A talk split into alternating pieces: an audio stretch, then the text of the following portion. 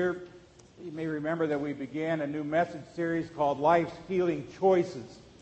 And we started by looking at the great sermon that Jesus preached, the Sermon on the Mount. It's found in Matthew chapter 5. And in particular, we're looking at the Beatitudes that Jesus shared. And he really says, as we told you last week, what Jesus said, I'm going to give you 8 choices, 8 life choices that you can make. And these will make you happy. Now, if I take you back to last week, it was the reality choice. The reality choice you'll see up on the screen here in a moment, you'll see it in your worship folder too, is simply this. I realize that I am not God. Now, for many people, that's a big step already, to realize that they are not God. But I am not God, and I admit that I am powerless. That's hard for people to admit too, that they have nothing to do with it. To control my tendency to do the wrong thing in my life is unmanageable. We started with Matthew chapter 5, verse 3. That's where it said, Blessed are the poor in spirit, for theirs is the kingdom of heaven. Now this week we come to the second choice, the second life choice, and this is called the hope choice.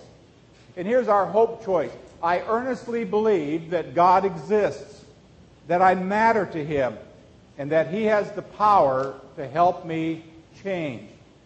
Now, we're basing this today on the second of the 8 Beatitudes, the one in Matthew chapter 5, verse 4, that says, Blessed are those who mourn, for they will be comforted.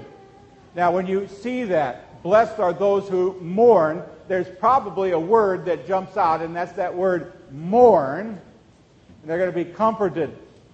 Immediately you realize that Jesus' path to comfort and hope is entirely different than your path that you would choose to comfort and hope. The truth is, most of us spend way too much time in our life trying to avoid the path that God lays out and instead try to take the path that we find to be more comfortable. The truth is, nobody here really wants to mourn. All we do with how we can get to that place of comfort and hope, we want to do it as quick as possible. We don't want to go through any process that's going to involve us mourning or weeping or feeling bad about ourselves. And so because of that, we choose all sorts of paths to comfort. You know, things like alcohol. You know, that's going to comfort us for a while. Or we choose, some drug of our choice. Or for some other people, their path to comfort and hope is gambling. I'm just going to head down to the boats for a while, and then I'm going to feel better about myself. Or maybe it's shopping. You know, some people always say, when I'm down the dumps, I go shopping. To which the husband one time said, "So that's where you get your hats." For other people, it's a pity party, self-pity. For other people, it's anger. That's how they reach comfort and hope, because they think that the more uncomfortable they are with their life, or their life could be more comfortable if they can make your life uncomfortable. For other people, it's work or food, and the list kind of goes on. But you could write down one word more than anything else. Our path to comfort is called escape. It's escape. We try to escape anywhere we can to find our comfort, our hope, and we try to get there as fast as we possibly can. Now, the problem is this. Everything that you and I would attempt to use to give us comfort only gives us a momentary escape at best. And worse, it often leaves us addicted because I've got to try to get more and more of the thing that I think that I'm going to bring me comfort when it's never going to give me comfort in the first place. See, the truth of the matter is a comfortable life will not comfort your soul. You and I need something bigger than what this world offers. We need something that only God can give.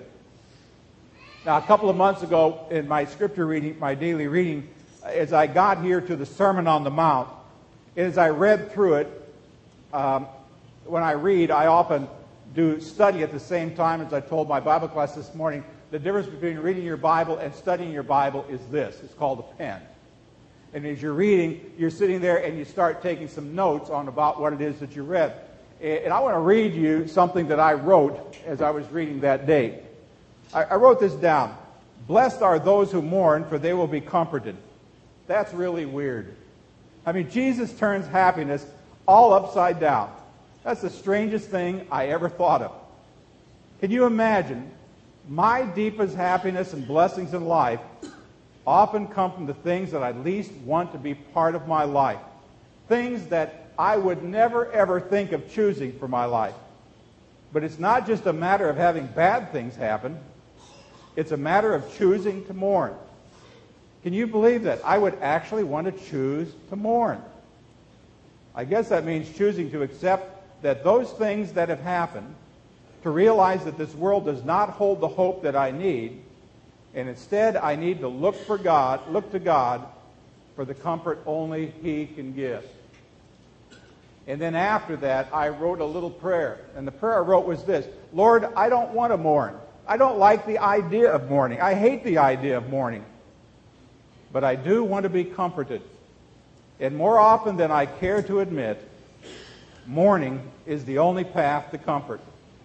Admitting what I don't have, that's hard. Admitting what I've lost, don't like that. Admitting what is not there is the only path to realize that what I do have is found only in you and what you can give, because I don't know anyone else who can do it or give it to me.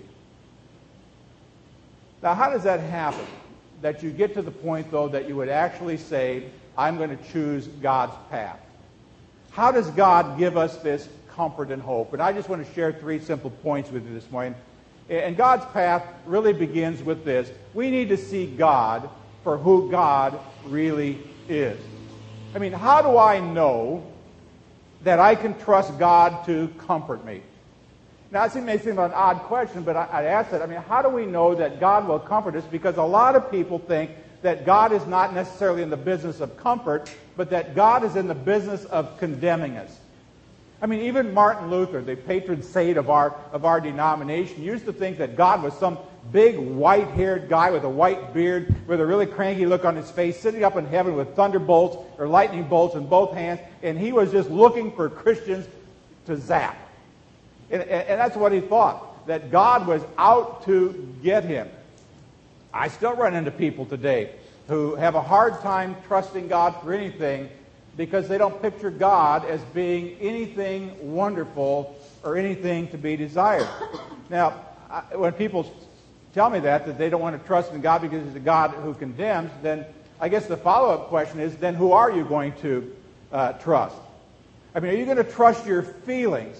Maybe that's the dividing question this morning. Are you going to trust your feelings, or are you going to trust the event that changed all of human history? I mean, think again what happened. Nearly 2,000 years ago, Jesus comes into this world through a virgin birth, born in Bethlehem. And all what happened at Easter, what happened at the resurrection, is all about God saying, I am not here to condemn you. I'm here to love you. If you paid attention to what Jimmy shared with you before from Romans, I'm going to repeat verse 34. It's right up there. Well, in fact, you see it up on the screen. Let's just read this passage out loud together. Who then will condemn us? Will Christ? No.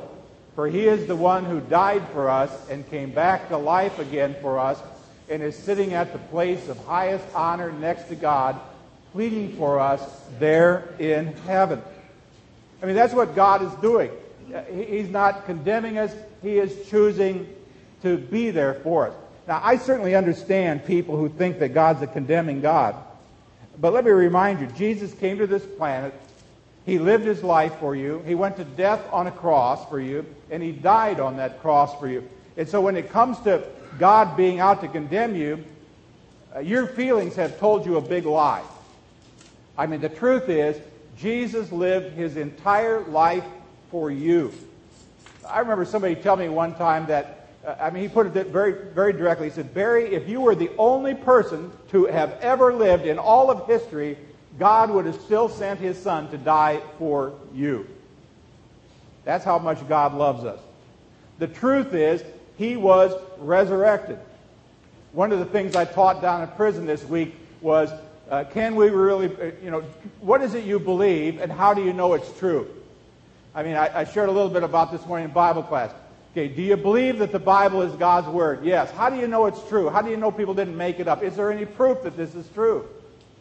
I mean, how many people believe that Jesus is the Son of God? Oh, I do. Okay, how would you prove it? Jesus rose again from the grave. Okay, do we believe it? Yes. How would you prove it? Is there any proof whatsoever? Well, there's plenty of truth. You just need to dig a little bit and explore a little bit and get into the spiritual disciplines a little bit. And you find the truth. The truth is that God, that the Son of God today is sitting at God's right hand and He's praying for you. Every time I think about that, I get this kind of a wonderful, kind of a goofy image. I know it's kind of a goofy image, but if you can picture this, if you can get in your mind a picture of God sitting on His throne in heaven, and He's looking down at you, and you're praying. And if you're like me, sometimes you can't get the right words out. You kind of mumble and grunt a little bit, and the words don't flow like you'd like to have them flow, and you're praying. And God is looking at you, and He's listening to your prayer. And at the same time, on His left side is the Holy Spirit. Now, the Bible says that the Holy Spirit interprets all of our moaning and groanings and translates them. And so He's like whispering in God's ear, look, Barry's really having a hard time getting this to come out right. Now, I know his heart. This is what he's really saying. And on the other side, Jesus is sitting, and He says, I got to tell you, Father, he has really goofed up a lot in his life, but he's one of ours. I died for him. He believes in me. His blood has covered all of his sins. Isn't that kind of a cool thing to know that that's going on when you pray, that God is listening, that the Holy Spirit is interpreting, and Jesus is saying, you're all right. You're one of His. Well, what is God really like? You know, we could spend weeks talking about what God is really like, but who is God really? Well, let me give you a couple of examples. I want to tell you, first of all, that God is a God of compassion. Psalm 86 says, but you, O Lord, are a compassionate and gracious God, slow to anger, abounding in love and faithfulness. So that's what God is really like. He's compassionate. He cares about you. I mean, who is God really? 2 Corinthians 1:3. God is the Father who's full of mercy and all comfort. That's who God is, the Father of mercy and comfort.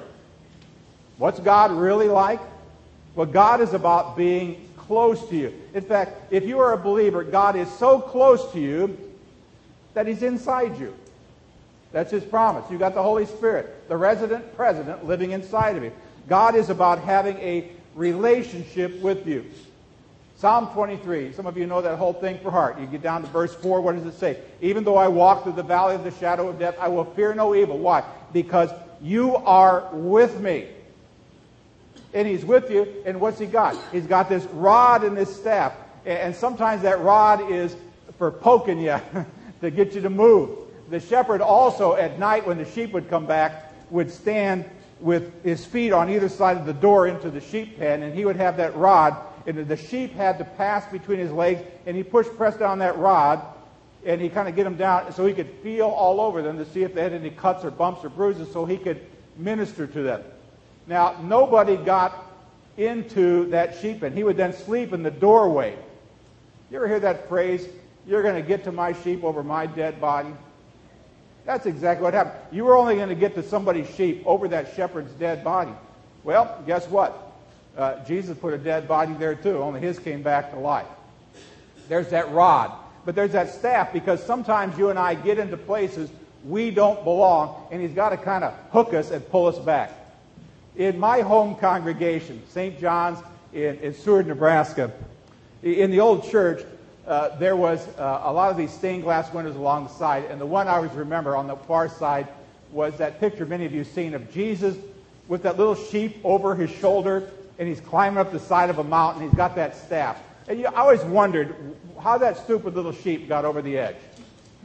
Well, when I found out that Jesus called us sheep, well, I know how this stupid little sheep got over the edge on a couple of times. Now, the interesting thing in that stained glass window was, you know, that Jesus went down there and got him and brought him back. And that little sheep in that stained glass window actually had a little smile on his face. I don't know why they thought that, but, you know, but Jesus was happy to go get him. See, that's the kind of God who loves us. It's the kind of God who comforts us. It's the kind of God who gives us hope. And if I'm going to have hope, then I've got to have something to hope in, and I've got to have hope in somebody that I really, really know. But there's a second thing here. Not only do I need to see who God really is, I need to see who I really am. Now, one of the things I have to see about myself, we talked about this last week. Kara may remember when I asked what the common denominator in all of her problems was. You remember what the common denominator was? Who was it? It was, no, not you. It's you. Not me. It's you. The common denominator in all your problems is you. And the reason you are the common denominator in all of your problems, and the reason I'm the common denominator in all of my problems, is because I'm broken. I'm a sinner. That's why it is. I'm a sinner in every way. Romans 3:23, you all know that one. You've read it many times. For all people have sinned. They all fall short of God's glorious standard. They all fall short of the glory of God. I think we all know that. I have never, ever met a single person who would say they never sinned. I've never met anybody like that. I have never, ever met anybody who wouldn't think that they wish they hadn't done what they've done when they've done it. I've never met a person like that. I mean, everybody knows they did something wrong. Now, whether they want to call it sin or not, you know, we don't like that word very often. I mean, parents, when was the last time you called your children little iniquitous heathens? It's hard to look at that little baby and say, you, let's see, what is it? How's it go in the old liturgy? I am a, you poor, miserable sinner, you. It's hard to say that about a little baby, isn't it? Poor, miserable little sinner, when it looks like this is happy as a clam at high tide. I'm sorry, Joe and Amanda, she is. And the reason she is because you is.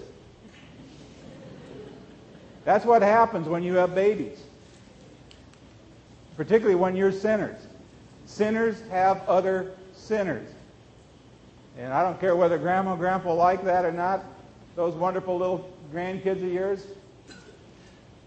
Sinner. Broken. That's just the way they are. That's what the Bible says. But you know, what's also true is that because we're broken and because we're sinful, we don't like it. And so what we do is we try to hide from that truth. We don't want to admit to anybody that we've ever done anything wrong. But the truth of the matter is, in the end, you will never, ever be able to hide. I used to make a joke that I would try to sin real fast so God would miss it. Well, you can't do that. Luke chapter 12, verse 2, what does it say? But there is nothing covered up that will not be revealed, and hidden that will not be known. Yikes. Jason, what would you think if somebody had a videotape of your entire life from birth up to today and could see every last thing that you have ever done from birth to today? Would you like that? Okay, yeah, we probably wouldn't like part of it. I don't know. But guess what? God has. God's got one. God knows everything Jason has done from birth to today. Knows the same thing about you too, Nancy. Got the videotape. Wayne, same too. Miss Helen, you too. Noel, you too. Jack, you too. Everybody. That's what that passage is saying. You're not slipping anything by. You may think you fooled your friends, but you will never, ever fool God. But you can't just stop there and say, look, I'm broken. It can't just be that. You also need to see that because you're broken, you're still loved by somebody who knows you best. Now, Joe and Amanda, you got that little heathen there, that little iniquitous person here. But I bet you still love her. You still love her.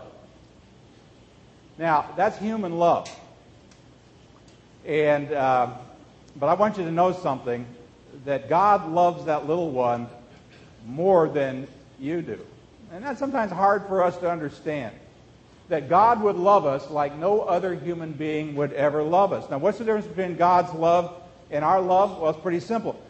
Human love fades, but God's love is everlasting. In Jeremiah 31, it says, I love you with an everlasting love, so I will continue to show you my kindness. I said in Bible class this morning, one of the things that absolutely amazes me about God's love is this, that God cannot love you any more or any less than he does right now. I mean, I think about that for a while. God is unable to love you any more or any less than he loves you right now. So don't ever start thinking, well, God probably doesn't love me anymore. No, that's not true at all. Psalm 119 says, may your unfailing love be my comfort. You know, just be comforted in the fact that no matter how broken you are, God's unfailing love is still there for you.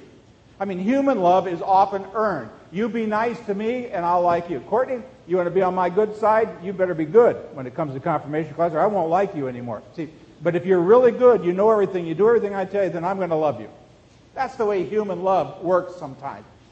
But God's love is never that way. God's love is an absolute gift. Romans 3:24, God in his gracious kindness declares us not guilty. He's done this through Christ Jesus, who's freed us by taking away our sins. He's repaired our brokenness. So if you want to experience some real hope, some real comfort, first of all, you need to understand see who God really is. You need to see who you really are. And third, you've got to see how God can change you. Now, when I say that God can change me, there are probably two negative reactions that we need to deal with. One negative reaction is this. Yeah, I'd like to change, but I just don't have the time or the energy right now. I think I could retire on that one if I got about $100 for every time somebody ever told me that in the office. Yeah, Pastor, I got a problem. Well, let's deal with it. Oh, you know, I'm just too tired. I don't have enough time to do it. I don't have the energy. Another reaction you often hear is, I mean, who am I kidding that God can change my life? I mean, I tried 100 times to change. I have prayed until I got calluses on my knees for change. I have tried to climb that mountain of change, but I keep finding myself back at the bottom. I have disappointed myself. I've disappointed others many, many times. I disappointed God. Why bother to try anymore? Now, those are two negative reactions we get to change. But both of those negative reactions both come from the same place. They come from the place that's feeling like it's all up to you, that it's all on your shoulders, that somehow I've got to change my life. The idea that I've got to do it, well, it just wears me out. Now, I'll be honest with you. If I had to motivate myself to change like we're talking about for the rest of my life, every day of my life, I'd give up. I'd give up. I'd be home watching football on television or, you know, why try? Because I don't have that kind of motivation in me naturally to do what I ought to do. So where do I find the power to change my life? But one of the last Bible passages you see on your outline comes from Isaiah chapter 40. In Isaiah 40, it's interesting. The chapter begins with some familiar words that says, comfort, comfort ye my people. Maybe some of you remember that. Comfort, comfort my people. But it's at the end of this chapter that God talks about the kind of power that he wants to give you. Now, let me read this to you. It says, have you never heard or understood? Don't you know that the Lord is the everlasting God, the creator of all the earth? He never grows faint or weary. No one can measure the depths of his understanding. He gives power to those who are tired and worn out. He offers strength to the weak. Even youth will become exhausted, and young men will give up. But those who wait on the Lord will find new strength. They will fly high on wings like eagles. They will run and not grow weary. They will walk and they will not faint. I'll boil that down. All the prophet is really saying is, folks, it's not all on your shoulders. You need to realize that God's power to change is God's power to change. It's not you changing for God. It's God changing you with his power. Now, I want to give you a little mental picture based on this passage. I was thinking about this as I was going through the sermon. I remember, Nancy, you may remember a couple of weeks ago, we took off a day. We drove up to Queen Wilhelmina. Some of you have been up there before. And we were eating lunch there, and right outside the window, remember, we were watching the hummingbirds. And I got to thinking about this, hummingbirds, eagles, because further out the window over that valley, if you've been up there, are these big birds that are soaring. So we got the hummingbirds, we got the, I don't know if they were eagles, but big hawks. But let me give you this mental picture. In this verse, it's talking about wings like eagles. That's God's power. On the other hand, it also kind of references your power, and your power is kind of like a hummingbird. Hummingbirds do not soar. Hummingbirds flit. And that's the word I'd use. They flit. Their wings are going really little fast out there. Even if you get a slow motion picture of them, they're still going fast.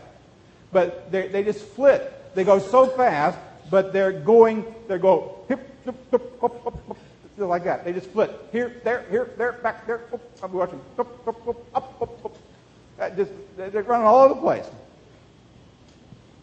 Am I talking to a bunch of hummingbirds this morning?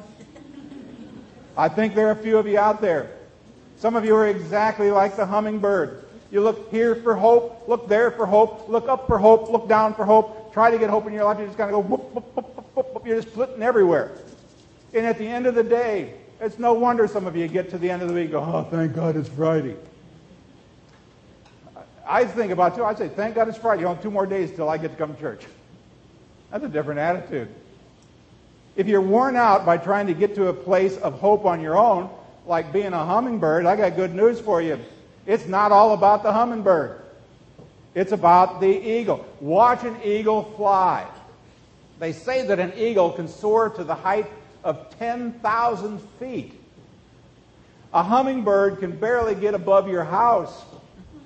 But this eagle is out there soaring. Its wings, I mean, you watch it, every once in a while, flaps that wing.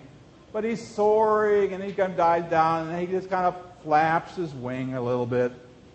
Now, how does the eagle do that? Well, the eagle is able to do that because God designed these eagle's wings in such a way to catch the updraft of the wind.